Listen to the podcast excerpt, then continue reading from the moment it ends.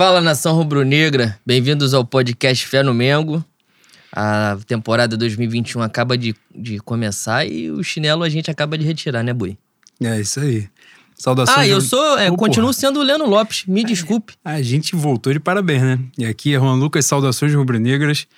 É, depois de tanto tempo, né? Quase dois meses, a gente voltou. A gente deu uma pausa também, o Flamengo campeão brasileiro. A gente deu uma pausa igual o time do Rogério Senna, né? Que aparentemente deu uma pausa também do futebol. Tá um pouco apagado. Mas falaremos sobre isso daqui a pouco. Primeiramente, agradecer a audiência maravilhosa da última temporada também. Uma temporada extremamente atípica, né? Tem paralisação de não sei quantos meses por causa da pandemia. Depois um jogo atrás do outro, tudo atropelado. E a, o ano, o ano de 2020 que acabou em fevereiro de 2021, né? E agora 2021 vai ser mais atropelado ainda, amassado ainda para acabar em dezembro. Então, vamos para mais uma temporada especial. Agradecer pela ótima audiência de vocês. Para quem está ouvindo pela primeira vez, estamos nas redes sociais, no Twitter, arroba Mengo Fé, no Instagram, arroba pod Fé no Mengo. E estamos disponíveis aí nas mais variados, nas mais variadas plataformas, né? De tocadores de podcast, Spotify, SoundCloud, Google Podcast, Cashbox, Cashbox e um, outros aí que eu sempre esqueço. É, vamos nós. Apresentada a pauta, a gente ia voltar logo depois do, da Supercopa, né? Que é sempre uma. Marcar a data uma porra um pouco complicada, que a gente podia perder e gravar puto, né? Voltar revoltado.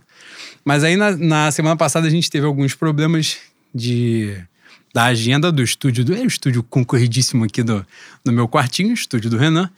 E eu fiquei com suspeita de Covid depois. E aí o Flamengo, para coroar a semana, o jogo que era quarta, empurrou para quinta. Aí prejudicou tudo, a culpa não foi nossa.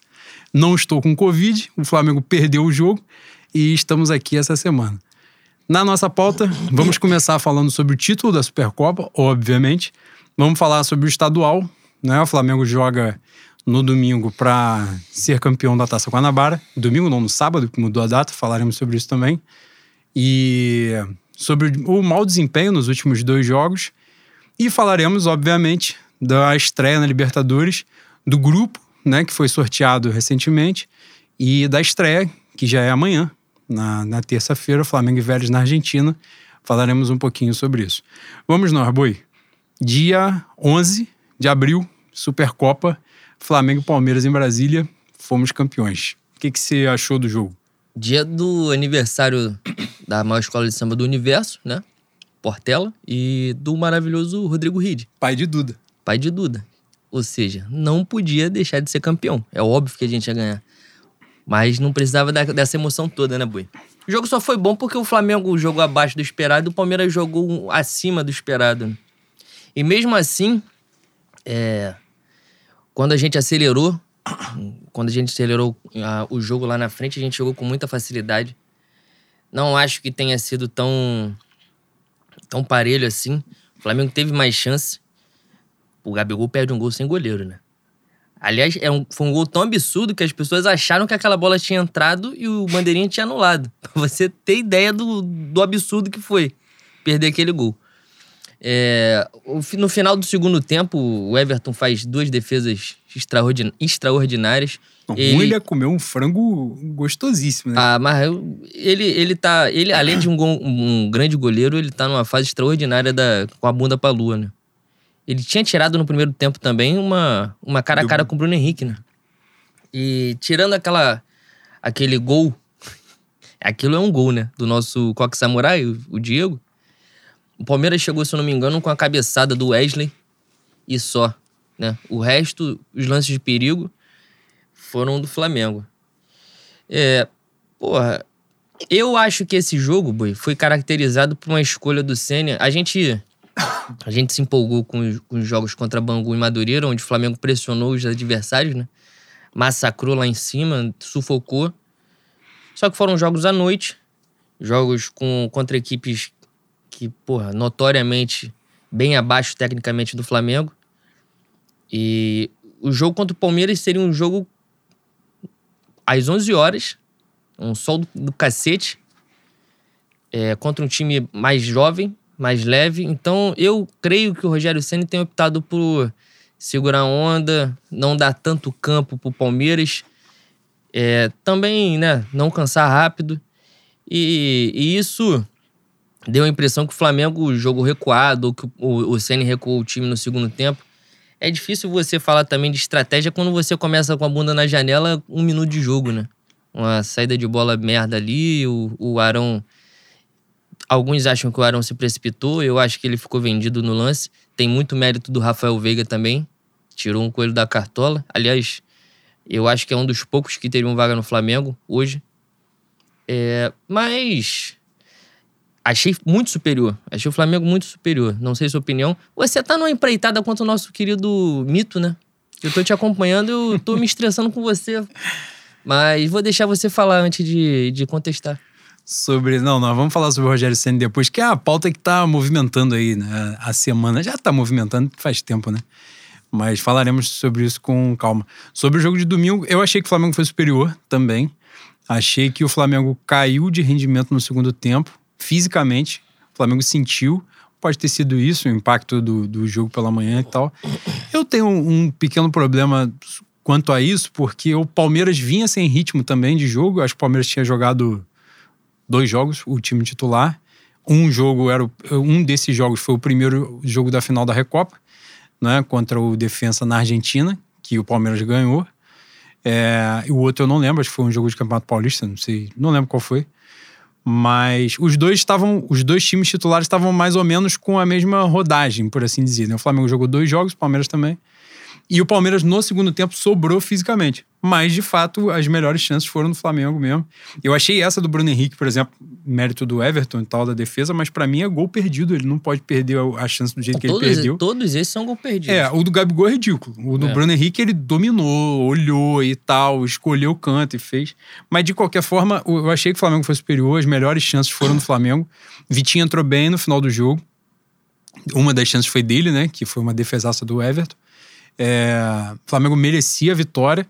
E aí a parada ganhou requintes né, de, de tortura né, no jogo, porque a gente merecia a vitória, tava 2 a 1 um, é, O segundo tempo, o Palmeiras joga no campo do Flamengo, mas ao mesmo tempo também não cria grandes chances, né? O Flamengo só chama o Palmeiras para o campo, mas o Palmeiras também não tem a, a criatividade para. Você não acha? Você não acha que a postura, caso você concorde que a postura do Flamengo tenha sido uma escolha tática para encarar o Palmeiras, uma equipe mais jovem e mais rápida. Você não acha que é um, um, um, ponto positivo na conta do, do narigudo, do ladrão de oxigênio? Cara, eu, eu, eu não sei dizer se foi uma estratégia da parte dele ou se o Flamengo sentiu fisicamente mesmo e, naturalmente baixou o campo. Fechou bem, eu achei que o Flamengo se protegeu bem. O Flamengo estava mais vulnerável no primeiro tempo, quando foi jogar, né? Quando saiu pro jogo mesmo de fato. Primeiro tempo, o Flamengo, assim que botou a bola no chão, já começou a criar chance e virou o jogo. Virou o jogo no finalzinho, já um golaço do Arrascaeta. Mas, mas já vinha merecendo a virada, já, já era muito melhor do que o Palmeiras. E no segundo tempo se fechou bem. E o Palmeiras se baseou muito na bola aérea, né? Tô te perguntando O Flamengo isso. tá com uma deficiência grande, inclusive, nisso, Exatamente. né? De bola aérea defensiva. Foram as vezes que o Palmeiras chegou, foi no escanteio. Alguém ficava agarrado, não subia e isso aconteceu contra o Vasco, com o Bruno Viana, já aconteceu em outros jogos. É, enfim, e aí no Palmeiras, eu acho, eu não sei realmente se foi uma estratégia do Senna ou se o time sentiu. Eu acho que o time sentiu. Eu acho que nem ele gostaria que o Flamengo tivesse dado tanto campo pro Palmeiras é, assim. Mas a gente, em momento nenhum no jogo, pressionou o Palmeiras lá em cima, né? Pressionou a saída de bola, que eu tô falando, encaixotou os caras não, lá é, na frente. E é por isso que eu acho que tenha sido uma estratégia. Eu tô te perguntando isso em virtude do, do nosso saudoso catalão, né? Que inacreditavelmente as pessoas de, desenvolveram um fetiche por quem fala não fala português que eu não entendo. Eu realmente não entendo. Era chegou a ser o nosso querido Lula. Não, não chegou a ser o nosso querido Lula. Mas, porra, pelo amor de Deus, né? Não tem condição de você sentir saudade do nome. Não, Toma ele vergonha não, na cara. Não tem condição. Uma, vale ressaltar também, né? Uma partidaça do Felipe Luiz, né? Não, a maior Jogaço. partida do Felipe Luiz com a camisa do Flamengo. Uma, uma atuação absurda. Ele merecia muito ter metido aquele golaço no, no gol do Gabigol, né? Que fez o gol no rebote, ele fez na jogadaça, ele, ele já tinha, né, feito uma tabela com alguém, depois ele limpou o Gustavo Gomes como se fosse merda, né? Como se fosse o Léo Pereira jogando. E foi lindo mesmo, colocou, bateu na trave, sobrou, o Gabigol tava lá. E aí, nos pênaltis, né? A lei universal Uma galera né? se precipitou E ficou lá o Diego Alves, pegador de pênaltis, ficou na Espanha, né? E aí o maluco teve que pegar 432 pênaltis na final, criou um latifúndio na cabeça do atleta Danilo, é Danilo, né? Isso. Aquilo ali foi coisa que ele encarnou o meu goleiro Ceballos, né? Que fez aquilo contra o Thiago Neves na, num dos grandes jogos da história do Maracanã, um dos maiores jogos da história do extinto é, Maracanã, que o cara achou que ia botar na mente do Diego Alves, né? Que pegou o pênalti do Messi Mas tu viu a entrevista Ronaldo. dele? Não, não vi. O Diego Alves falou que ele fez aquilo porque ele sentiu que tava perdendo a confiança. Quer dizer, eu vi que ele disse, eu não vi, ele- eu não vi ele falando. Se é mentira, foda-se, porque a, Que o Danilo história... tava perdendo a confiança. Não, que ele, Diego ele, Alves, Diego estava Alves. perdendo a confiança. É porque ele tinha ido mal, né? Nos pênaltis do Palmeiras ele não tinha chegado nem perto antes daquele é. ali. Pois é, ele disse que ele sentiu que tava perdendo a confiança e o garoto demorou pra bater e ele teve aquela atitude ali pra mudar o não, jogo minto. psicológico. Ele, ele pega um pênalti antes do Danilo. Do Danilo é o segundo, que aí fecha a, a dos cinco. Fecha a parada dos cinco o que do vai Daniel pro acho que vai alternado. pra fora, ele não pega, né? Não é, ele não pega. Ele pega um, um primeiro do lado direito, eu não lembro, que ele pula pra direita. Não sei quem foi que bateu, agora não vou lembrar. Mas ele pega esse, o segundo é o do Danilo, aí vai pras alternadas e aí ele pega mais dois. Não estiver enganado, é isso, Isso. mesmo. É, Um é do Mike Outro é do menino. e o outro é do menino, é isso aí. É, E o Diego Alves, porra, foi sensacional. Né, e garantiu um negócio absurdo. Estava 3 a 1 para o Palmeiras para matar o, o confronto. E os caras perderam duas chances seguidas. E aí depois entrou um. né, o Flamengo construiu Minha Casa Minha Vida na cabeça dos caras. e você já viu os caras andando cabisbaixo para bater o pênalti. Aí falou, porra, vai virar. Aí veio o gênio PP para finalizar a porra do, do jogo. Eu não vou falar sobre esse sujeito, sobre esse pseudo ser humano, porque a gente não tem condição ainda de abrir vaquinha? Pra pagar advogado, já que você não tem. Né? Você falou que não vai me defender? Então a gente não tem condição de abrir vaquinha pra pagar advogado e eu me abstenho de falar sobre esse suposto ser humano. Não, e ia ficar marcado na história, né? Um título nacional do Flamengo com um gol do PP. E aí a vida tem limite. né? E seria outro tento de PP em cima do, do porco, né? Seria. Aí ficou um pouco complicado, não deu pra ele. Ele perdeu a porra do pênalti. Aí o gênio, o gênio, nunca criticado, Michael, bateu um belíssimo pênalti, largou uma porrada no meio do gol, que é o que ele tem que Não, fazer. mas o Vitinho foi sujeito homem. O Vitinho sempre é, pô. Ele não arrega, cara. Ele tá lá, faz a merda dele, faz a merda dele, mas tem ele tá lá, Ele pô. tem a carinha de bunda, ele é meio songamonga, mas ele é sujeito homem, pô. É isso aí. Não, e o Michael, pô, o Michael representou pra cacete, não correu, não. Teve uma galera que correu. Ele ia bater 15 pênaltis, o vagabundo não ia bater. Né, Arão? É, isso aí. Teve uma galera que correu, mas o cara sustentou. E o Rodrigo Caio, que tinha feito merda, um pênalti ridículo, imbecil no- durante o jogo, foi lá e meteu o gol do título. Mais um título nacional na conta do Flamengo. Agora falta um pra chegar ao, a- ao Palmeiras. Sem fax, né? Quer dizer, É, com fax. Os tão com Exatamente. fax. Eles, eles foram na covardia. Eles jogaram basquete, foi de dois em dois. a gente vai jogar na disciplina. E esse ano tem Brasileiro e Copa do Brasil. Se a gente papar os dois, já estamos na frente. Aí fala que é o maior campeão brasileiro e o maior campeão nacional. Aí vão ter que dormir com esse prejuízo. Agora jeito. vamos, vamos falar as claras. É importante vencer a Supercopa muito por conta do, do confronto direto com o Palmeiras, né? Estabelecer uma superioridade. O Palmeiras, se não me engano, não ganha do Flamengo desde 2017.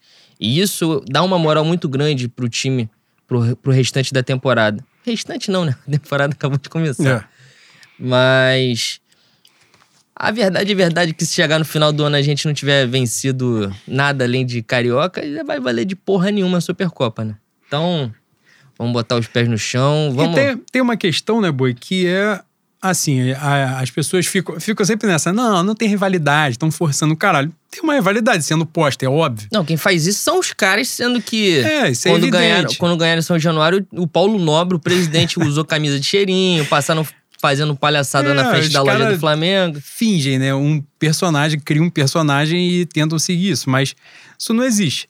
É, a rivalidade está posta, são os dois times de. Hoje não são os times de maior investimento, porque tem o Atlético Mineiro, mas são os times que estão papando os títulos todos nos últimos anos. Então é normal que esses dois times acabem rivalizando. Se não fosse o Palmeiras, fosse o Corinthians ali, seria uma rivalidade Flamengo-Corinthians e, e por aí vai. Então, esse é um processo natural. E há uma disputa de mídia mesmo. Um time do Rio de Janeiro, um time de São Paulo. Os times de São Paulo mais fragilizados, né, nos últimos anos. São Paulo tentando tirar a cabeça da merda aí, mas com um jejum de 12, 13 anos sem, né, sem, sem título. É, o Flamengo sobrando, nadando de braçada no Rio de Janeiro. Tem uma disputa de espaço, uma disputa estratégica mesmo. Então, essa vitória, além de ser um título nacional que entra na conta, mas tem uma questão de importância, assim, de, de papel estratégico, né? Como eu estava falando. Então é importante ganhar. Ganhar é importante sempre, mas tem um peso, tem uma relevância, né? Claro, como você falou, se não ganha brasileiro, não ganha a Copa do Brasil, não ganha Libertadores, foda-se a Supercopa. Mas é, é, importante começar a temporada desse jeito e é bom para o próprio Rogério, né? Que veio de um título brasileiro, contestado, rateou e tal, mas, porra, se não fosse ele, o Flamengo não seria campeão brasileiro. É, a gente vai falar melhor sobre isso. Ele teve méritos e tal. E aí a Supercopa vem ele para uma disputa contra o Palmeiras né? E, e, consegue fazer o título, e isso é muito importante. É, prosseguindo, Boi, a gente vai para o estadual um pouco antes da Supercopa, como você falou, o Flamengo, o time titular, né? Voltou, jogou dois jogos contra Bangu e Madureira. Bangu foi 3 a 0 Madureira foi 5 a 1 né? Foi. Foi 5 a 1 foram duas atuações que o Flamengo amassou os adversários, mas na, no jogo contra o Madureira, a gente já estava falando isso, né? O Flamengo tinha ficado exposto várias vezes. Mas ofensivamente o Flamengo estava voando, amassando pra cacete, criando chance toda hora. Podia ter sido um 10 a 1 o jogo contra o Madureira. É, e isso passou batido. Veio o jogo contra o Palmeiras, o Flamengo fica um pouco exposto em alguns momentos né, da partida. E aí, mais à frente, vem o jogo contra o Vasco, Flamengo já campeão da Supercopa. Pega o jogo no o clássico contra o Vasco, Flamengo com 17 jogos de invencibilidade. E aí, nitidamente, um Flamengo muito exposto. Né? O, o Vasco se retraiu, jogou no, no próprio campo, chamou o Flamengo para cima com uma estratégia muito bem definida e foi para dentro. E o Flamengo tomou aperto em todos os contra-ataques possíveis. É... Como você viu, né? primeiro sobre o jogo do Vasco, e depois teve a portuguesa já com os reservas, a gente fala. No jogo do Vasco, como você viu a atuação do Flamengo? É, o que você achou que pesou para o resultado? Mais do que o resultado, para o desempenho que o Flamengo teve naquele dia? É, a gente. Botei o microfone na minha cara como se eu fosse engolir o microfone. É, a gente tem entrado em clássicos com, com, uma, com uma postura bastante arrogante, né? com certa soberba. É evidente a disparidade técnica. Os caras sabem que, ele, que eles são muito mais fortes enquanto equipe que os adversários, Fluminense, Botafogo e Vasco. Só que, porra, o futebol é o único esporte, mano. É o único esporte. No basquete, no vôlei, isso vai, vai ter uma partida em um milhão. E no futebol não é assim. No futebol é uma para cem para acontecer esse tipo de zebra. Ainda mais em clássico. O Flamengo entra modorrento, de salto alto, tocando a bola pro lado, como se fosse fazer gol a qualquer, a qualquer momento. E tem uma linha muito tênue entre você ser calmo, ter paciência para executar o seu jogo e você ser soberbo. Eu acho que o Flamengo em clássicos é soberbo. Achei a vitória do Vasco merecidíssima. O Vasco jogou é, muito bem dentro da sua proposta. Só que tem aquela coisa que a gente já cansou de falar, né? É, e é uma coisa do, do futebol. E o Theo, Theo repete bastante. Futebol é cobertor curto.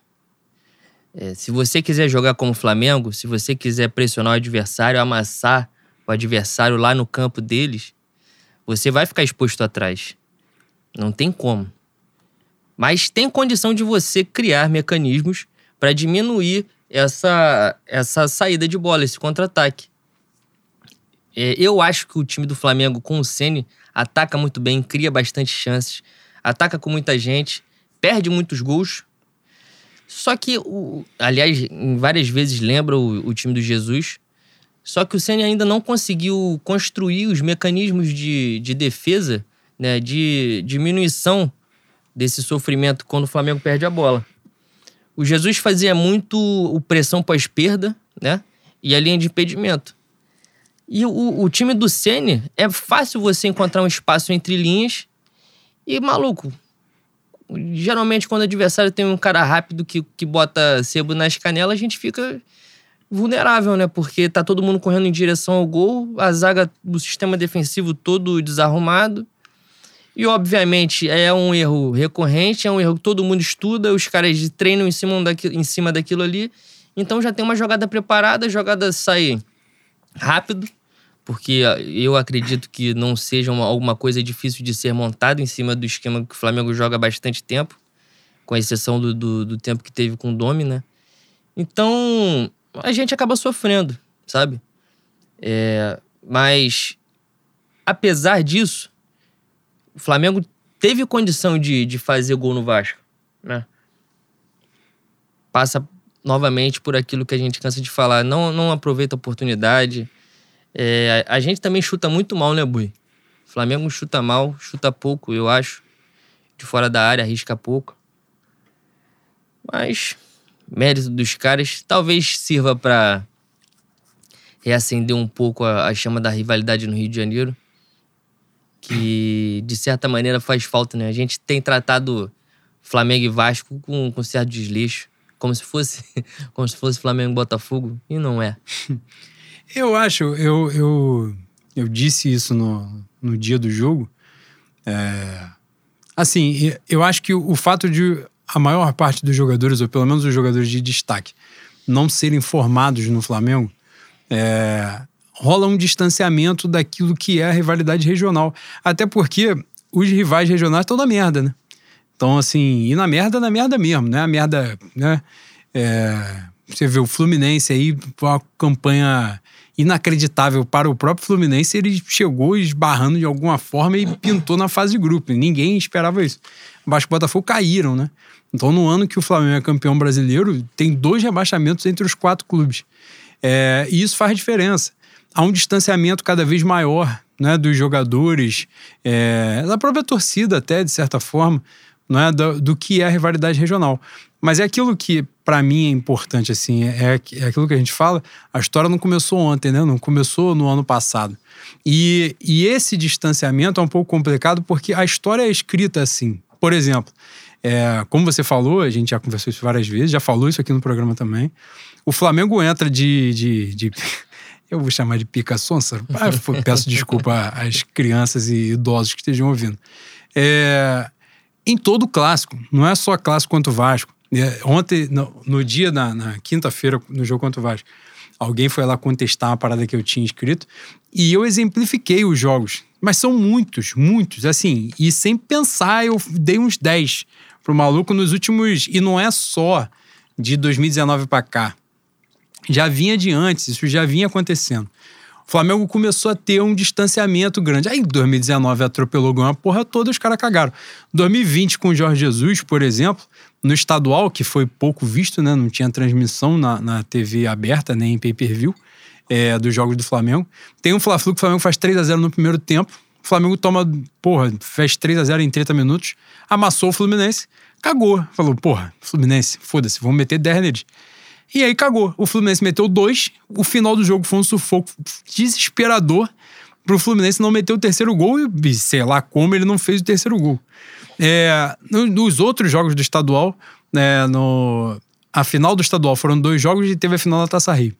Esses três jogos aí, o Flamengo foi inferior ao Fluminense em pelo menos dois, se você botar aí. E o Fluminense não tinha condição nenhuma de ser superior ao Flamengo em nenhuma situação, em nenhum contexto. Tem um jogo contra o Botafogo que o Flamengo ganha de 3 a 0 que ele faz os três gols no segundo tempo. E o primeiro tempo é horrível. O Botafogo amassou. Pô, o Botafogo amassou o Flamengo. No, o último lance do primeiro tempo é um gol do Pedro Raul, que é um impedimento no limite do limite. Como não tinha transmissão da televisão, ninguém sabe até hoje se o gol estava impedido ou se não estava e tal, e aconteceu. Os dois jogos do Campeonato Brasileiro de 2019. Um jogo é 3 a 2 Flamengo, né? No, um, que é uma virada. O Flamengo vira o jogo, o Diego Souza empata de falta e o Flamengo faz o terceiro no final. O outro é 1 a 0 o gol do Lincoln no final do jogo. É, contra o Vasco tem o fatídico 4 a 4 O próprio 4 a 1 que o Flamengo joga, que o Flamengo faz no Vasco. O Vasco perde dois pênaltis naquele dia, né? O Diego Alves pega dois pênaltis. Então tem um Fla-Flu, que ainda é o Diniz e o. Era o Fera até no, no uhum. Flamengo, que foi 0 a 0 O Fluminense atropelou o, Fluminense o Flamengo. Dominou esse jogo. É assim, são vários jogos, eu tô exemplificando, porque são vários jogos em que o Flamengo é muito melhor do que todos esses times. Muito melhor. Não é só no papel, em nomes. Em futebol mesmo, o Flamengo joga melhor. Mas o que dá para perceber, se você analisar, é que, por exemplo, o Flamengo joga um Flamengo e Vasco no estadual diferente de um Flamengo e Vasco no Campeonato Brasileiro. É nítido, é evidente. No Campeonato Brasileiro de 2020, o primeiro jogo Flamengo e Vasco foi 2 a 1 em São Januário. O Flamengo jogou muito mal, mas jogou o suficiente para ganhar o Vasco. Beleza. O Flamengo e Vasco do segundo turno, já com o Senna, que foi 2 a 0 o Flamengo amassou o Vasco. Era para ter feito 3 4 Ali o Flamengo já estava em fase de arrancada, em momento de arrancada. E o que acontece? O Vasco ele é visto como o Atlético Paranaense, o Cuiabá, então, eu, como um adversário qualquer. Eu ia falar sobre isso, em cima do, do que você tá, tá falando aí. Eu, eu fui numa final de Carioca, a última final do Flamengo e Vasco, que a gente ganhou. Bicho, a saída do estádio, a saída do Maracanã, foi uma coisa assim, parecia que o Flamengo tinha vencido o Bahia, morou? Então, quando você fala que acha que a reação dos jogadores é, tem muito deles do porquê eles não terem, terem sido. terem feito base no Flamengo, cara, eu, eu, eu discordo, porque é um sentimento da torcida hoje, mano. É um sentimento da torcida. A torcida fica mais feliz de ganhar do Atlético Mineiro, fica mais feliz de ganhar do Grêmio, do Palmeiras, dos times do, de fora do, do estado, né? De, de Minas, São Paulo, Rio Grande do Sul do que aqui, porque realmente a disparidade é muito grande. E isso passa para lá dentro. Você vê, se o Flamengo tivesse vencido o Vasco de 3 a 1 na, na quinta-feira, a reação não teria sido como foi a reação do, dos vascaínos, da torcida dos caras. Porque hoje é, é porra, é, é Davi contra Golias, mano. Embora o Davi tenha vencido né? na, na história. É, a questão que eu acho assim, eu, eu, eu sou romântico com futebol em, em poucas coisas, não sou em muitas, não. Mas essa daí com o Flamengo eu realmente tenho. Eu fico puto perdendo o clássico, porque eu acho que a gente tem uma disparidade tão grande que a gente está no momento de fazer história, de fato. Então a gente, quando foi pro, pro jogo, claro, não é um bagulho que, porra, essa parada até do CN mesmo, era, porra, demite o CN. Não, óbvio que não, tô falando isso. Mas assim, a gente estava com 17 jogos de invencibilidade, por exemplo. Se a gente ganhasse ou não perdesse esse, né, iríamos para 18. O Expresso da Vitória do Vasco fez 20, 20, né? Então, assim, a gente tinha todas as condições. A gente não tem condição de ter revanche com eles. Porque esse é, esse é o tamanho do Vasco hoje. O Vasco foi eliminado do estadual com uma rodada de antecedência. Ele não foi para a semifinal do estadual. Aí a gente vai pegar ele no brasileiro? Não, porque eles vão jogar a segunda divisão. Não tem mais jogo. Que a gente poderia pegar na Copa do Brasil. No sorteio, eles estão no mesmo pote a chance de eles nem passarem para outra fase é imensa. Os caras foram eliminados pela portuguesa da ilha. Então, assim, hoje é um outro momento. E é um momento de fazer história. Eu já falei isso aqui em outros momentos. Porra, o Flamengo nunca foi campeão estadual. Hoje é uma parada pequena ser campeão estadual, beleza. Mas a gente nunca foi. Então, se hoje a gente tem essa disparidade, a gente tem que ser. É importante ser, porque isso vai ficando marcado na história. É, isso a gente não sabe como vai ser a vida daqui a cinco anos, daqui a dez anos e tal. Então, acho que o nosso momento é esse mesmo. Mas é óbvio que não é uma questão para destruir um trabalho e tal. É claro que é. Mas eu acho que isso é sintomático. O Flamengo tem repetido esse comportamento em clássicos, tem entrado. E os caras vão jogar a final de Copa do Mundo, óbvio. O Botafogo joga contra o Flamengo, ele mete a porrada do minuto 1 ao minuto 90. Esse jogo que você falou do Engenhão do, de 2019, do Lincoln, foi, que foi. eu estava lá também. Foi só porrada. Não, foi guerra do, no trem. No trem era guerra. Quando a gente chegou no entorno era guerra. Na saída era guerra. Foi guerra em. Dentro de campo. Foi dentro guerra. de campo foi porrada pra, pra todo lado. Esse jogo, então, mano. O Botafogo teve jogador expulso com dois minutos do segundo é, tempo. A maneira já. que os caras têm de, de tentar diminuir a diferença é essa: é fazer graça, é tentar entrar na mente do, do rubro-negro. Tem rubro-negro ficar puto, mas porra, mano. Sabe? Quando a gente, quando a gente pegou um Vasco, a gente que é da década de 90, quando a gente pegou a maior era do Vasco, que o Vasco foi campeão brasileiro, ganhou Libertadores, ganhou Mercosul a gente chegava na final com os caras e. Ganhava dos caras. Vencia, né? Então, maluco, perder um jogo, sabe? Meteu 17 na sequência. Dói. Dói porque a gente. É, é a, a última fagulha de orgulho que resta pros caras é o Expresso da Vitória com essa sequência de 20 vitórias. Pô, mas não tem, não tem comparação, boi, sabe? Eu acho cada vez mais difícil. E essa discussão aqui, é importante que se diga, essa discussão aqui é para fazer com que as próximas gerações que acredito que já estejam ouvindo a gente, né? as crianças do, dos anos 2000, que eu acho que não tem tanta rivalidade com os caras assim como a gente tem. Ah, essa conversa aqui é, é para tentar dizer como era, mano. Como o, o padrinho falava para você como era o Fla-Flu, a gente cresce com uma rivalidade muito grande com o Vasco, né? Mas meu pai, por exemplo, o maior rival é o Botafogo. O Flamengo e Botafogo, ele quer ganhar de 15 do, dos caras porque cresceu perdendo. Entende? Mas eu acho que é natural perder isso, Boi. Eu acho que, a não ser que venham mecenas e reestruture um ou dois desses clubes, é, o, o, o, destino futuro é eles virarem Américas, Bangus e, e, serem, e terem a, a sua importância desportiva cada vez mais diminuída. É, acho que é um caminho também, mas é importante esse, esse resgate. Eu acho que é óbvio que a gente, como estou dizendo, não é também para dar uma importância maior do que realmente tem, porque hoje os tamanhos são diferentes, as, as expectativas são diferentes e tal. Então, o Flamengo não pode se nivelar nas expectativas desses times. Não é? Mas você vê o jogador lá, fez a dancinha do Edmundo e tal, e na rodada seguinte o cara empata com o Boa Vista. Porque é de fato diferente, não é? A postura que o Vasco teve contra o Flamengo é uma postura diferente, é uma postura reativa. O Vasco na Série B, por exemplo, não vai poder ter uma postura reativa, porque a expectativa do Vasco na Série B é amassar o adversário. Você tocou no e ele vai passar importante. dificuldade. Quanto o Boa Vista, por exemplo, não, o Boa Vista faz 2 a 0 no primeiro tempo ainda.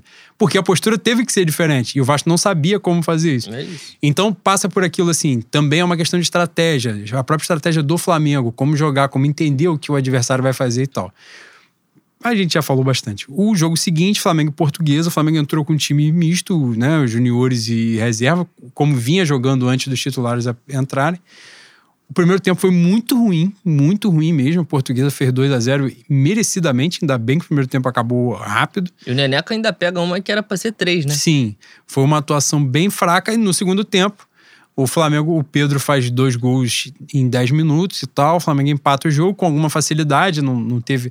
A própria portuguesa acho que sentiu o baque e não quis mais ir para dentro para não perder ponto, né? A portuguesa agora está classificada para semifinal, então o ponto fez diferença. É, foi um jogo bem fraco.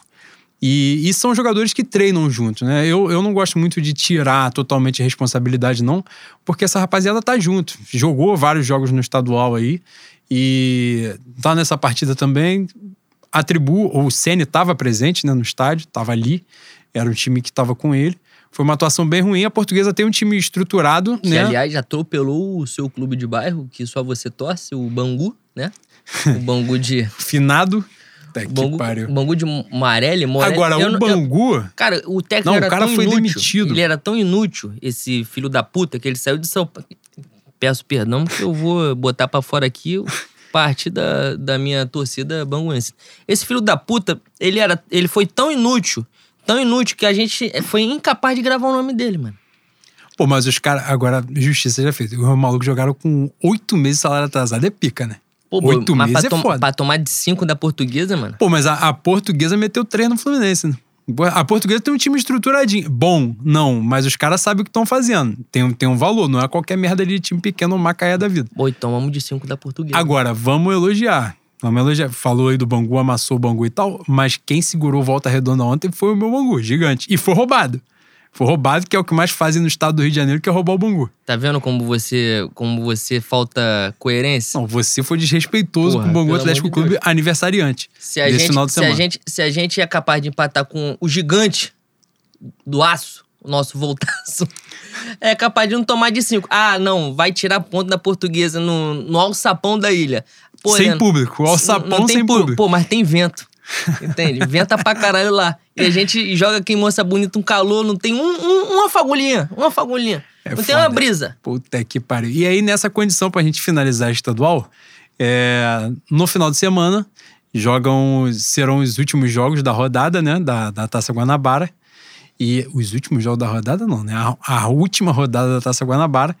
E o jogo do Flamengo, que seria no domingo, junto com os demais, vai ser no sábado, foi antecipado para o sábado às 19 horas, Flamengo Volta Redonda. Jogo que pode decidir a Taça Guanabara. Se um dos dois né, ganhar, é o campeão da Taça Guanabara. Se rolar empate, o Fluminense pode ser campeão no domingo.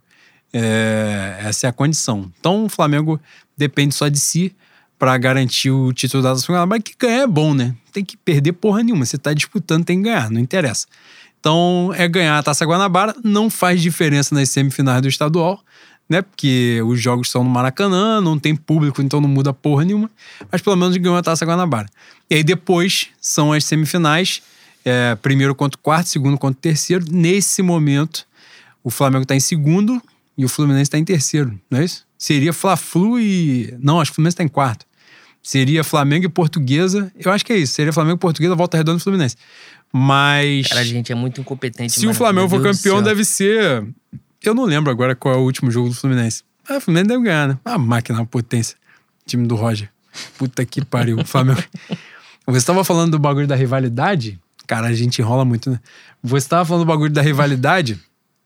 O meu time odioso é o Fluminense, né? Isso aí eu já falei aqui 80 vezes. É, porque o Flamengo, eu vi o Flamengo ser tricampeão em cima dos outros dois, né? Então foda-se. O Vasco, pra mim, é foda-se. Minha verdade. O Vasco é um rival. Então eu quero que ele acabe.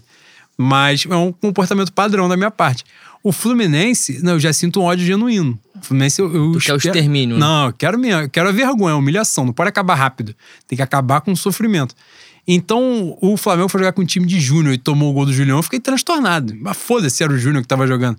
Você presenciou o que eu fiz com o atleta PP na arquibancada do Maracanã no ano passado. Porra, é isso. Eu odeio o Fluminense com todas as minhas forças. O Fluminense é meu PSL, cara. Ah, agora eu falei, tu falou Lula aí no outro momento, agora eu falo, foda-se. O Fluminense é meu PSL, eu não tenho nada a ver com isso. E aí, nessa condição, podemos ter um novo Fla-Flu na final do estadual. Lembrando que ano passado eles tomaram a porradinha da gente é, na final do estadual e sem público, né? Então a gente já veio nessa geração. Não metemos um tricampeonato seguido em cima deles ainda, mas pode ser o bi agora. Né? E preparar para o terceiro, porque a chance é muito grande de Botafogo e Vasco não existirem no próximo ano, terem fechado as portas já, então deve ser Flamengo e Fluminense mesmo. É, Mas em 2017, meu gigante Zé Ricardo foi campeão estadual em cima do Fluminense. Então eu já veria, neste momento, o terceiro título em cima do Fluminense né, na, no, no campeonato estadual. Isso para mim tem relevância. E eu espero todos em cima deles. Se puder ganhar cinco em cima deles, eu vou agradecer. De preferência com torcida, para eu poder estar lá, porque eu não pude estar nos outros. É, E é isso, Boi. Vamos falar do Rogério Senna agora? Aí que eu ia entrar. Antes da gente falar da Libertadores, o tema que tá pautando a minha gigante, imensa Flá Twitter, né? É a cabeça de cena que muitos querem na bandeja. E você é um deles, né? Então, Porra, tome... eu fiz um feed uma semana Porra. pra você falar a porra dessa. É porque você não lê, você não se dá o trabalho de ler a porra que eu escrevo. vergonha na cara que É você, você é vaselina, você morde a fui- sopa. Eu fui elogiado pelo professor Theo Benjamin, então você foda-se. Mas vamos lá, o que você achou primeiro, do, o que você tem achado do comportamento da torcida e o que você acha que tem fundamento e o que não tem fundamento nessa visão da torcida, na relação da torcida com o Ceni? Porque não é um bagulho de hoje, né? Já é uma porra que vem em diante. Mesmo campeão brasileiro, ele continua pressionado. Cara, eu acho que a, a reação é desproporcional, né? Eu até. Eu até postei isso no Twitter. Aliás, eu tô com um engajamento no Twitter inexplicável. Pô, com as merdas que eu posto dar 200 curtidas, 300 curtidas, aí fura a bolha, nego vem me xingar. Nego com bandeira do Brasil, de Israel, aquela coisa gostosa demais.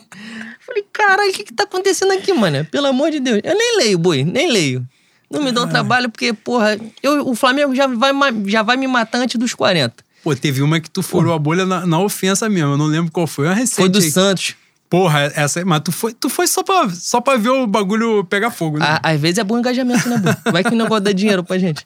Pô, o Sormani levantou a bola, mano. O Sormani levantou a bola. Canta para o público que pode estar aqui, não, não, não ter visto o que aconteceu. o, o ancião Sormani, esclerosado já, Dodói, ele meteu que o Flamengo, o Santos com esse time que o Flamengo tem, ele falaria que seria campeão com certeza porque o Santos tem tradição na Copa Libertadores da América. Sendo que a diferença é de um título. Porra! Aí o nego vem falando, não, mas o Santos realmente tem tradição, porque foi nove vezes semifinal, jogou 14 vezes a quarta de final, só caiu uma vez na fase de grupo, ou seja, eu tive que esfregar na cara deles que eles estão tirando onda que são o último a tomar coça. Só que, porra, eu mandei os velhos de Santos, né? pra, pra, pros asilos dali da, da nossa praia. Porra, os gremistas de São Paulino se doeram, mano. Aí, pô, aí me botaram né, no, no pedestal, mano. E lenha, lenha, lenha. Falando, não, mas o Santos realmente é gigante. E o, quem falava que o Santos era gigante não era o Santista, não. Era o gremista São Paulino. Por quê, né? Que é Carapuça... a maior prova de que um time é café com leite. Porque ah. quando a outra torcida tá defendendo a sua... Ninguém defende o Flamengo pra porra Pois nenhuma. é. A carapuça... Alguém defende Palmeiras, Corinthians? Nunca, quer que acabe. Nunca, porra, nunca. é isso. A carapuça vestiu deliciosamente. Talvez eu tenha feito uma carapuça padrão com umas 200 mil cabeças aí. O tweet estourou e fui um pouco xingado. Mas ganhei 50 seguidores. E é o que importa. E como é que as meninas falavam na minha época? Fala mal de mim, minha bunda cresce. Puta é isso. que pariu. É isso, boi. Que momento, cara. Mas eu esqueci que eu tava Você falando... falando sobre o Rogério Senna. Rogério Senna, é isso aí. Então, ah, eu acho a reação da torcida do Flamengo um pouco desproporcional. Embora sejam necessárias críticas, realmente. Como eu falei, eu, eu acho que o Flamengo, com a posse de bola, o Flamengo ofensivamente vai bem, cria bastante. Só que é bunda na janela, né? Então tem que criar mecanismos de neutralizar ou pelo menos diminuir o contra-ataque adversário, o contra-golpe. Isso ele não tem, não tem conseguido. As pessoas, alguns tentaram defender o jogo de anteontem contra a Portuguesa, dizendo que era o time reserva.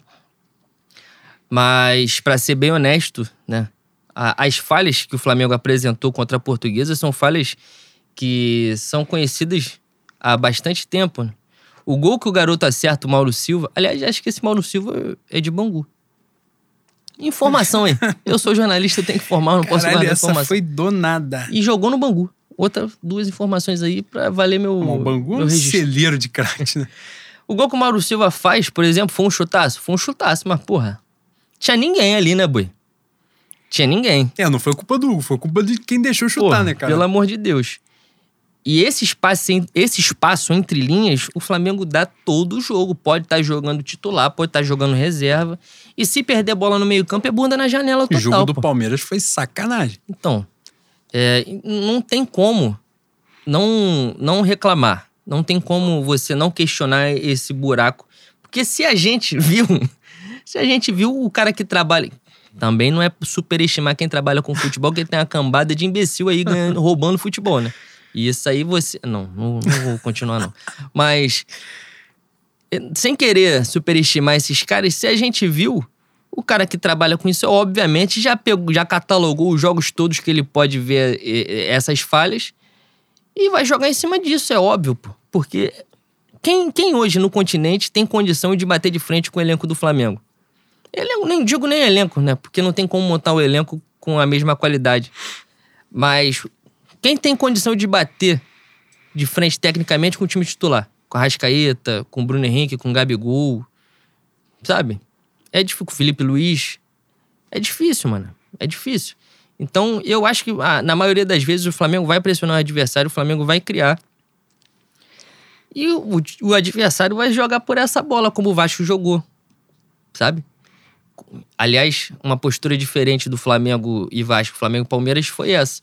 Eu acho que o Flamengo deu muito mais campo pro Vasco jogar do que deu pro Palmeiras. Se jogasse dessa maneira, como jogou contra o Vasco, perderia pro Palmeiras, ao meu ver. Perderia. Ou pelo menos daria muito mais chance ao Palmeiras. É isso. Eu acho que não é. Não é o desastre, como o meu querido Rafael fica me enchendo a porra do saco na confraria, e ele deve ouvir esse, esse podcast. Vá a merda, Rafael, você é lunático, você tem que procurar um psicólogo, você está doente. Não acho que seja um desastre, mas também não acho a mil maravilhas do meu querido menino enxaqueca, né? Que ele tá procurando alguns perfis que, de pessoas queridas nossas, perfis grandes na Flá Twitter, para massacrar e defender algum tipo de assessoria, algum tipo de informação que ele tem. Ou, sei lá, eu não, eu não sei se ele é apaixonado pelo Landim, pelo Rogério, ou se ele tem ódio mortal do, do Bandeira. Mas o personagem tomou corpo, né, Boi? É um caso de possessão. Você conhece algum exorcista? É importante chamar para libertar o, o corpo do nosso querido M, MCP, que ele tá de sacanagem. Depois de eu falar um negócio dele, se ele nunca mais vai aceitar vir no Flamengo, mas foda-se. É o Flamengo, como diria o Abrão. É, eu, eu acho, Boi, assim, que. É, eu acho que é importante. Eu fiz questão de pontuar isso no fio que escrevi no, no domingo. Foi no domingo? Deve ter sido, foda-se. É, eu acho que o Ceni evidentemente, tem méritos, Como eu falei aqui, o Flamengo não seria campeão brasileiro em 2020 se não fosse o Ceni. E acho que é importante a gente ter isso em mente, que se continuasse, eu já tenho essas imaginações sobre o Domi o caralho, esquece isso, pelo amor de Deus. né? O Domi bolou duas estratégias nos jogos pica da vida dele. Ele tomou um vareio em Quito e tomou um vareio no Mineirão. Né?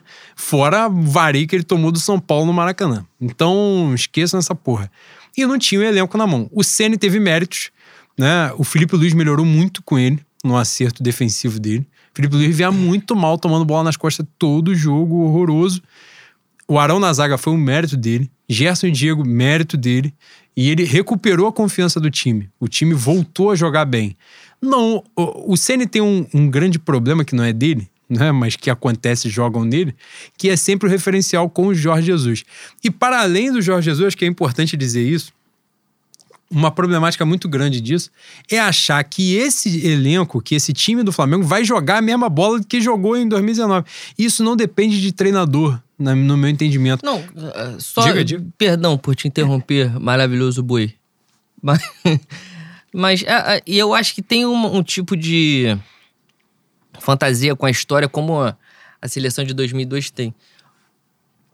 O Flamengo do Jesus sofreu uma porrada de jogos para vencer, cara. Sim. O gol do contra Gabigol o contra o Santos. Pois é. No Flamengo Fortaleza. No Flamengo Fortaleza. É, Flamengo CSA, se eu não me engano, foi 1x0. Ou foi 2x1? Foi 1x0, foi 1x0. Flamengo e Santos, que o Gabigol achou um gol. É, pô, tem um monte. Se, se parar. O Flamengo e Botafogo que a gente ganhou no final. Empatou. É. Os dois, né? Ganhou os dois com, por um gol Porra, de diferença, empatou foi, com o Goiás. Não foi amasso de ponta a ponta, mano. Não foi amasso de ponta a ponta. Essa semana reclamaram comigo no Twitter que o Flamengo não, não tem clean sheet. Primeiro fui buscar que porra era clean sheet, né? Clean Você sheet. morou fora e não absorveu, né? Não. O idioma. É, não, absorveu. não eu sou um pouco tapado, não.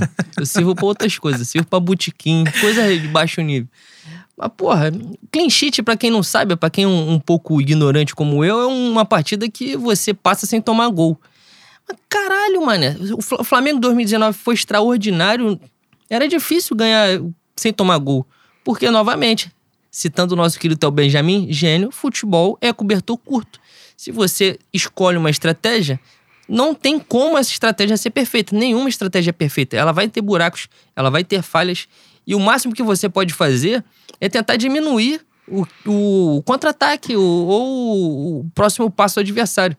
E mesmo se você criar sistemas para diminuir, não é sinônimo de, do adversário não conseguir ter êxito né, Sim, na própria estratégia. É, acho, acho que uma coisa que aconteceu muito né, por 2019, mérito do Flamengo né, daquele momento, é que o Flamengo ele, ele jogou uma temporada, um pedaço de temporada no caso, né?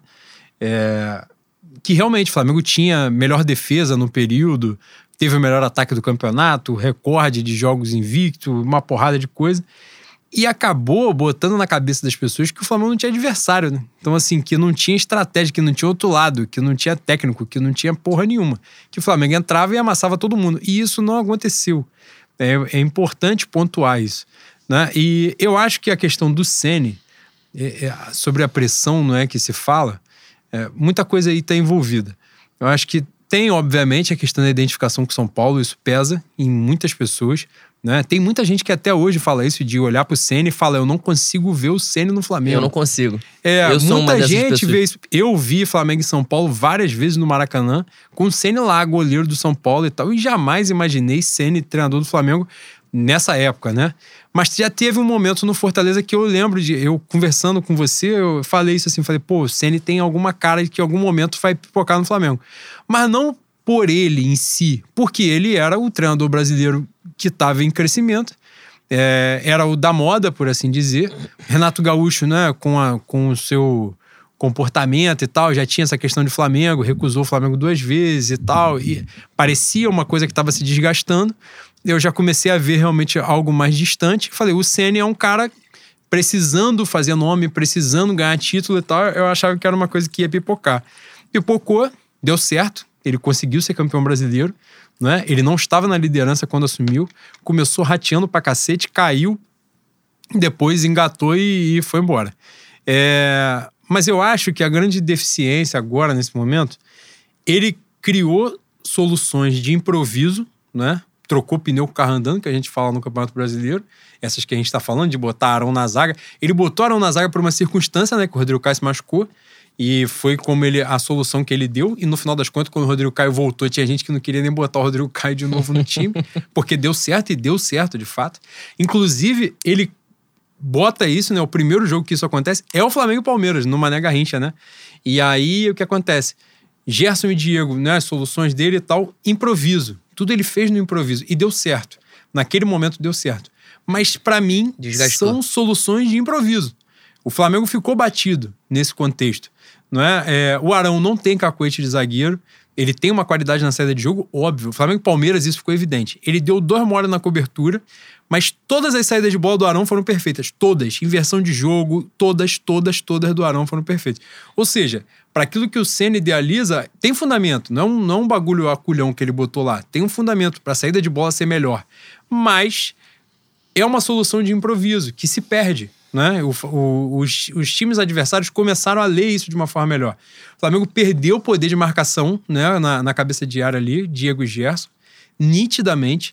É, o Gerson tá mal, tá é, muito mal. Esse é um ponto importante. O buraco meio e defesa tá ali evidente.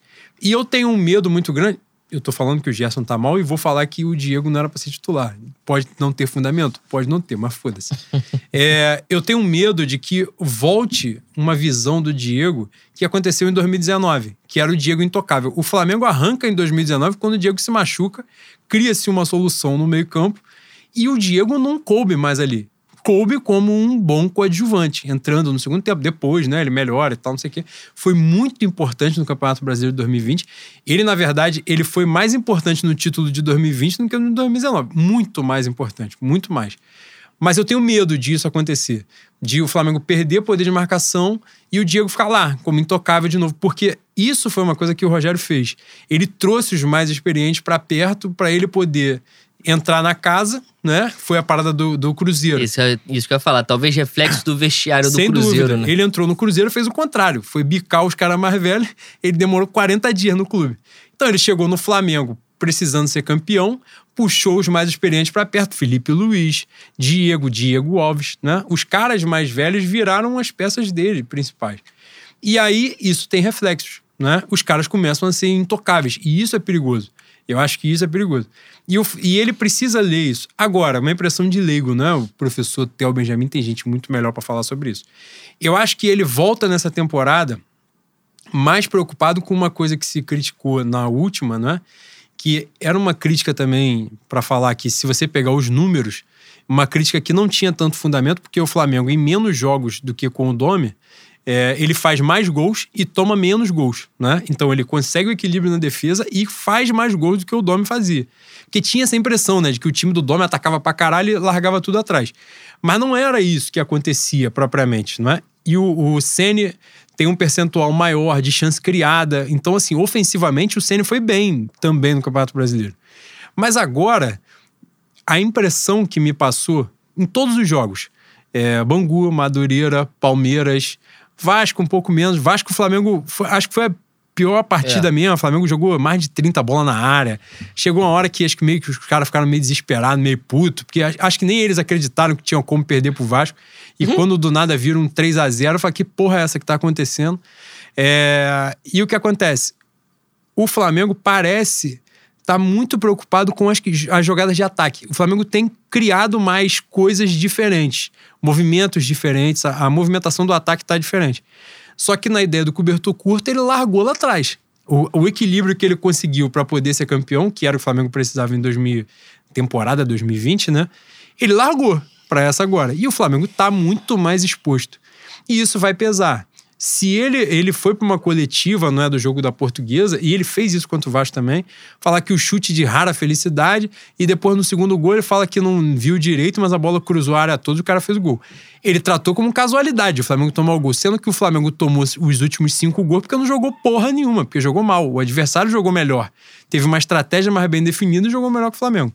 É, se ele não tiver esse cuidado, de fazer uma autocrítica mesmo de que, ó, a porra está dando errado porque o trabalho não está sendo muito bem feito nessa parte aqui, ele vai tomar uma banda. Porque é importante, vários treinadores caíram por falta de autocrítica, por essa dificuldade de leitura, inclusive o antecessor dele. E principalmente o antecessor dele, que rodou porque era nítido, era evidente que o Domi não sabia como resolver a merda que estava ali posta. O Domi começou a botar a culpa em tudo que era possível, menos na porra do trabalho dele, que era e horrível. Um, e tem um jogo emblemático no Mineirão contra o Atlético que todo mundo, ao longo da semana, falou como o Flamengo tinha que jogar, porque já tinha exemplos de, de partidas de adversários do Atlético esperando o Atlético, né? Aguentando a pressão que o Atlético fazia nos 15 primeiros minutos e, e jogando no contra-ataque. Ele. ele não enxergou isso, um negócio que era evidente, jogou como, como ele pensa que o time deve jogar e tomou a costa que tomou, né? Muito bem merecida. Agora, por fim, né? O Flamengo joga na terça-feira contra o Vélez é, a gente vai falar um pouquinho sobre o jogo, não vai falar muito que a gente não é do especialista da parada, mas o Flamengo faz um bom resultado, ou pelo menos tem um bom desempenho na Argentina, toda essa porra fica de lado. E, e é normal, não tô dizendo que tenha que ficar, porque eu, eu acho que essas análises dúvidas. acontecem. Tenho minhas dúvidas se as coisas serão deixadas de lado. Mas muda de figura porque é o peso, né? É a responsabilidade. Libertadores tem um peso muito maior do que um jogo Flamengo português ou Flamengo time reserva. Agora, se o Flamengo repete um mau desempenho, a pressão cresce. Óbvio que cresce, é evidente, porque aí sim, porque uma das justificativas do Flamengo ter jogado mal os últimos dois jogos é porque o Flamengo não virou a chave. Foi campeão, relaxou para jogar o estadual e, e não estava concentrado, focado no jogo. Ele mesmo falou sobre isso, fala sobre questão de atitude, não é? Agora, a coisa se vai para Libertadores e vira a chave, os caras fazem uma boa partida, beleza tinha fundamento aquilo que ele falou. Os caras realmente, porra, se ligaram, fizeram merda, tinham que dar um gás maior e pronto, foram para dentro. Agora, se repete uma má, uma má atuação, já pesa para ele de novo. Fala, pô, não era uma questão de postura apenas, uma questão de treino, de concentração, de alguma coisa que é relacionada ao trabalho dele. Né? Então, isso muda naturalmente. Agora, o grande perigo dessa questão toda, a real da real, assim, para mim é muito incômodo essa parada de troca treinador toda hora. Eu acho que isso é péssimo. Eu acho que isso é horrível, então não pode acontecer. Mas a questão do, do Sene é que ele agora tá no mercado com Renato Gaúcho e Filipão, né? Então, assim, não é que isso possa acontecer, que a gente conhece os dirigentes do Flamengo, né? a capacidade que eles têm ou a falta de. Então, eu não sou eu que vou brincar com uma porra dessa e dizer que eles não fariam, porque eles fariam. E eu acho que tem uma coisa muito mais é, urgente a se pensar do que. Se bem que o Filipão, o Renato Gaúcho é urgente pra caralho pra gente refletir, né? Então vamos botar a segunda coisa muito urgente. Essa Libertadores, por conta, do, por conta da, da paralisação em virtude da Covid em 2020, a gente tem um calendário muito achatado nessa temporada, que aliás vai tirar os titulares, alguns titulares do Flamengo por 19 rodadas no Brasileiro. Importante que vocês tenham ciência disso se é que não tem. É, a Libertadores fase de grupo, se eu não me engano, é, é toda jogada, são cinco rodadas, né? Não? São seis. Seis rodadas. São semanas seis, consecutivas. São seis rodadas em seis semanas. Então, fazer qualquer tipo de pressão pro nosso técnico sair nesse momento é um tiro no pé, né? Aliás, um tiro na cabeça, porque quem vier, mano, quem vier não vai ter espaço nenhum para treinar qualquer tipo de filosofia que tenha o, o, o mais inteligente que a gente pode fazer é fazer uma. É, é, executar uma pressão nas mídias sociais. Não tenham dúvida que as mídias, as redes sociais, influenciam, é, geram eco lá dentro. O importante mesmo é a gente fazer pressão nos pontos que o Rogério Senna tem que acertar o time. É a bola aérea, é o espaço entre linhas. Ah, Arão, Arão realmente tem que ser o, o zagueiro. A o... insistência com determinados jogadores é, também. É. Ou o Bruno Viana já pode entrar. O Bruno Viana que tem uma boa saída de bola, embora ele, ele estivesse enraizado no Maracanã contra o Vasco. Ele contra o Vasco foi a pior atuação da vida é, dele. Embora ele estivesse pregado no chão, ele tem uma boa saída de bola. Ele é um cara que, nessa, que o Rogério Senna eu acho que escolhe o Arão, nessa de saída de bola, ele consegue simular bastante o jogo do Arão. E se ele serve para zagueiro, ele tem que zagueirar, né, Bui? Sim. Então, dá a chance pro cara jogar um jogo grande. É, a gente acabou de receber aqui há pouco tempo que a, a zaga para pro jogo do Vélez A gente tá gravando a segunda, o jogo é amanhã, então eu vou falar amanhã, né? É. Meu querido Juca Kifuri fala que a gente não tem que dizer o dia, falar, né? Não pode falar exatamente. amanhã, hoje, ontem. Mas foda-se, a gente é competente, a gente não é Por profissional. isso que ele é o Juca que fúria e a gente é a gente. Exatamente. Então, amanhã, o jogo do Vélez, apare- parece que o, Ceni treinou Arão e Gustavo Henrique.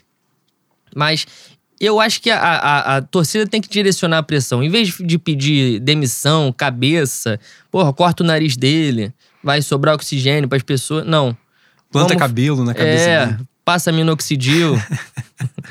eu acho que a gente tem que focar nos erros, pedir para que a- as nossas falhas sejam diminuídas, porque são falhas gritantes. E eu não lembro se foi o Josa, se foi o Jova. Um, um maluco desse aí que diz ele que entende pra caralho de futebol sul-americano. Josa, Josa. É Josa. Que o grupo do Flamengo não é um grupo fácil, que o União Localeira é genial e que a- o River Plate hoje, embora não esteja no grupo do Flamengo, ele já está estudando. Foi o Josa que falou isso? Não sei. Não sei. É, enfim. Essa do, do River Plate está estudando o Flamengo já, eu acredito que sim. O Flamengo hoje é foco. E. Como acredito também que o Flamengo esteja estudando River Plate. né? Sim, mas o problema é que a gente tem, tem- Eu acredito que a gente tenha mais burros, né? Do nosso lado. Então aí a gente sai prejudicado. tem que ter mais tempo pra estudar. Inclusive, Boi, pegando o, o bonde de Libertadores pra gente entrar na reta final do programa. É... Cara, a gente enrolou por uma hora já. a A gente gente... é gênio nessa porra. Mas tem que ter álcool, senão e fica aí, travado. a gente rolou o sorteio, né? No grupo do Flamengo caíram Vélez, LDU, não é isso, Boi? Isso. Vélez, LDU. Altitude, e né? Mais uma vez. União La Calera. É... União La Calera é Chile, Peru, sei lá. Parece que sim. Se eles Eu não se sou mudaram. jornalista pra caralho. Se eles não se sei mudaram, eles estão no onde Chile. é a porra do time. E nego tá fazendo a pressão psicológica em cima da gente, né? Não, vocês estão achando que o União Lacalheira vai entrar como sparring? Não teve um dia que eu falei, cara, no dia Caralho. do sorteio, eu falei, porra, a gente, a gente não pegou um time, aquela porra do time com nome inglês, que sei lá que porra de time tem nome inglês na América do Sul. Os caras falaram, mas ainda bem que não pegou, porque aí ia jogar 7 mil metros de altitude. Irmão, os caras, você tem que entender o seguinte, isso, isso é matemática. Caralho, eu sou de humanas, mas é matemática, é lógica, pelo amor de Deus. Tem dois, duas possibilidades. Um time que vai te complicar dois jogos e de volta. e essas porra desses times que ficam lá na casa do cacete, que um jogo lá é um sebo. Agora o jogo aqui é 8 a 1 Então, porra, é lógico, caralho. Eu prefiro pegar um time lá que tu pode mandar um time de júnior. Falar, a gente vai se fuder mesmo? Então vão lá, vão passar perrengue lá, ficar com um bagulho de oxigênio igual o Clayton, 2007. Renato, Renato Augusto. E vão lá, porra, tenta arrumar um empate lá, depois que a gente volta, a gente mete 10. Foi o Flamengo pegar o San José aqui, que teve gol até do Pará. Esse é o nível do, do time que vem jogar aqui. Agora, pega um time mais parelho, porra, é sofrimento, né? É agonia. A gente vai pegar o Vélez, que hoje é líder. O campeonato argentino tá sendo disputado de uma forma diferente, né? Em grupos, né? E o Vélez é líder do grupo que tem o Boca. O Boca é do, é do grupo de um time brasileiro. Santos, né? Fluminense. Não, o Fluminense é, horrível. é, é Santos já. Santos, que passou da pré-Libertadores. E aí, nessa pegada, o. Ô, caralho. O que, que eu ia falar? Do Vélez. O Vélez é líder do, do grupo do Boca, é, com seis pontos de vantagem pro Boca, mas o Vélez tomou 7 a 1 no Boca, né? Mas foi sete assim sem respeitar pai e mãe, né? Mas foi sete porrada dada. Eu vi esse jogo ao vivo aí e falei, puta que pariu. O Vélez que tem o gênio Federico Mancoja, né? Que saudade, né, Boi? Que fez gol de falta essa semana. Fudeu. Vai fazer gol de falta Ah, amanhã. não, mas já está 1x0. Ó, hoje já está 1x0, velho. É foda. E a gente pega Vélez agora, né? Na Argentina, a gente estreia na Argentina. Importante falar pra, pra nossa querida Flá Dodói que um empate na Argentina não é um mau resultado, tá? Não porque é. o Vélez provavelmente é, é o segundo time mais forte, né? Pois é, um sair da Argentina empatando não é um resultado de merda. Vocês não, não fiquem pilhados querendo quebrar as coisas dentro de casa. E o segundo jogo é Flamengo e União La Calheira semana que vem. Isso que o Boi falou. Na fase de grupos, os seis jogos né, serão em semanas consecutivas. Toda semana agora são, serão seis semanas com os jogos pela Libertadores. O segundo jogo é Flamengo e União La Calheira no Maracanã. É, então, assim, porra, se a gente conseguir fazer o resultado na Argentina né, e já começar com seis pontos, a gente puder classificar logo, é melhor, né? Pra não ter problema. E a fase de grupos, com certeza, será um momento de grande provação para o suposto professor Rogério Senna, né? Porque é aquilo. Eu também concordo com você que não faz sentido mudar o treinador nesse contexto, né? Que os jogos estão aí um em cima do outro é, acontecendo. Nesse Inter aí vai rolar a final de estadual. Né? A Inter com H ou sem H? Oi, pelo amor de Deus, sem H. Né? É, que vai rolar aí final de estadual. Você vê, no sábado tem a Taça Guanabara. São coisas que. É aquilo. Não tem pressão. Se ganhar. Se perder, tem pressão. É, claro. Então, essas coisas são levadas em consideração, né?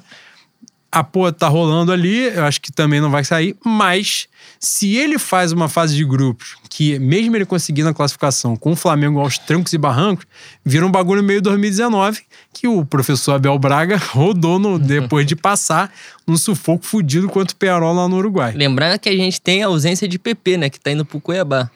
Reforço. Porra, hoje meteram a informação de que o PP tava indo pro Atlético Paranaense, no final das contas era Cuiabá, mas pelo menos acertaram o país, né? É bom porque com esse conhecimento logístico, né, do Pindorama, ele tá cavando a vaga no ministério. Pode, pode galgar parâmetros, como Cara, diria nosso que momento Lazzaroni. sensacional perder o PP. Foi uma grande notícia dessa semana, que é a perda do PP. O Michael, que é o jogador que tem mais assistências no Brasil nesse início de temporada. Eu espero que essa informação já esteja no e-mail do meu UOL qualquer porra, para que eles possam financiar e levar o Michael daqui, né? É, eu tava falando da insistência, agora para finalizar. O Everton Ribeiro também já dá pra comer um banco, né? E Ah, comer um dá- banco do dá. meu Vitinho. Vai doer em algumas pessoas pra ouvir? Vai doer, mas é isso aí mesmo que tem que acontecer. Dá pra ele restricionar um pouquinho no banco, né? Porra, ele pensar, ele fazer uma meditação, entendeu? Se comunicar, fazer uma prece de cartas. Um oxo. Pra- porra, hoje, cara, O belíssimo. pono pono. Ai. E é isso, gente. Ah, antes de a gente finalizar, né, a gente vai dedicar o programa, é, fazer algumas dedicatórias aqui, mas antes eu quero dizer, no último programa no Manifesto que recebeu a presença, porra, já vai ser a quinta vez que a gente vai citar até o Benjamin nessa porra, eu espero que ele me faça pix, né? Não, se bem que ontem ele me elogiou na frente de todo mundo no Twitter, eu fiquei benzão, fiquei benzão, porque Embora quando ele você- vem, ele vem com 80 mil seguidores. Embora você não mereça. Porra, aí do nada vagabundo me segue com bandeira de Israel, caralho. Eu falei, Ih, já saio bloqueando logo todo mundo pra não ter problema. Mas de qualquer forma, é... dizer que eu não participei do manifesto porque nessa temporada não estarei presente. Tive aí algumas atribuições crescentes para mim, né? Além de, do- das já comuns, das já conhecidas. Terei algumas atribuições maiores no Flamengo da gente, e aí acabei não tendo tempo, mas o novo formato do Manifesto Rubro Negro veio para ficar, não é? Com os meus maravilhosos. É, o Leno, que tá ali, né? Atrapalhando os demais. Mas tem ali o Vitor Gâmaro, o Rafa, o Leal, que é o maior jornalista desse país. Inclusive, o Leal não diria que o PP estaria indo para o Atlético Paranaense, sendo que o cara estava indo para o Cuiabá. Então você tem que dar moral para quem merece moral. E o manifesto vai dar muito certo nesse novo formato sem mim, ou seja, melhorou o programa, a qualidade do programa é melhor, mas do no Mengo eu não vou largar, né? Porque isso aqui, então, vocês que, que gostam, que ouvem, e vocês que não gostam também, mas se ouvirem é melhor, para dar audiência pra gente. Antes do, do Boi falar que é ele que vai finalizar o programa, eu quero oferecer o programa de hoje, né? a- ao Miguel, que é um grande camarada do Flamengo da gente, que tá aí num, num momento de luta, né? Pela, pela vida e uma luta que tem a energia de todos nós, né? Pode ter certeza, Miguel, que estamos todos juntos. Já passou uma etapa, agora falta menos do que faltava. Logo, logo você vai estar bem, de volta ao, ao bom combate, né? Conosco. E para comemorar os títulos do Flamengo, que o, que o professor Rogério Senna empilhará de taça nessa temporada, é sacanagem. Depois que ele acabar essa temporada, ele pode ir para a seleção brasileira, pode ir para o Tottenham, ocupar a vaga deixada por José Mourinho. Que aí também não precisa ficar três anos no Flamengo, já tá bom para ele já. E é isso, Miguel, um beijo grande, melhoras, uma boa recuperação. Logo, logo você vai estar aí bem com a gente. E é isso. Boi, você. É, eu vou dedicar o programa de hoje ao meu tio, Rossini Filho, que faleceu na última quarta-feira. É uma pessoa extremamente importante na minha criação, na minha criação rubro-negra, na minha criação dentro do samba, na Sapucaí, na minha criação na espiritualidade. A gente é uma família de boleiro, E embora ninguém tenha virado profissional, a gente tem um hábito de tratar com o máximo de educação a, a pelota. E o tio Sininho foi o maior de nós, né? O tio Sininho que numa viagem a gente encontrou o Edinho, que para os mais jovens foi comentarista do Sport TV, do Premier. Mas também foi jogador da seleção brasileira, né? 82, 86, jogou duas Campeão ou três. Campeão brasileiro em 87 pelo Flamengo. Campeão brasileiro em 87 pelo Flamengo. O Edinho viu meu tio e falou assim: Sininho, você foi o maior jogador de futebol de salão que eu vi na minha vida. E o Edinho jogou com o Zico, né? E o Edinho jogou pra caceta. E jogou pra caceta. Então, pro Edinho falar uma porra dessa naturalmente, de maneira espontânea, é que meu tio era bom pra caralho mesmo. É, a gente. A gente é criado de maneira espiritualista, acreditando na vida após a morte, na continuação. Amores serão sempre amáveis, mas não tem como não ficar é, triste vendo os nossos partindo, né? Meu tio. Meu tio amava muito o Flamengo, meu tio ficava. Tinha febre, mano. Meu tio tinha febre quando o Flamengo ia jogar, jogo decisivo. Me levou muito pro, pro Maracanã. É, alimentou muito essa minha loucura, essa minha paixão pelo Flamengo, pelo futebol. Em determinado momento da minha vida, eu gostei mais de futebol de praia do que, do que o futebol de campo. E quem me acompanhava era o meu tio. E em determinado momento, numa derrota da gente contra os inimigos de Copacabana, ele falou assim para mim: é, Leninho, você você tem que parar de dar chilique quando perde. Eu falei, eu falei, tio, odeio perder. Ele falou, e alguém gosta de perder? Quem gosta de perder? A única coisa que você tem que fazer é: você não pode se acostumar com derrota, você tem que aprender com derrota. E eu continuo dando chilique em determinadas derrotas, que eu não gosto de perder determinados momentos, mas é um ensinamento que eu levo para minha vida, assim como vou levar para essa e outras vidas o amor que eu tenho por você, tio. Muito obrigado. Viva Deus, viva suas forças, tio. É, fé no Mengo.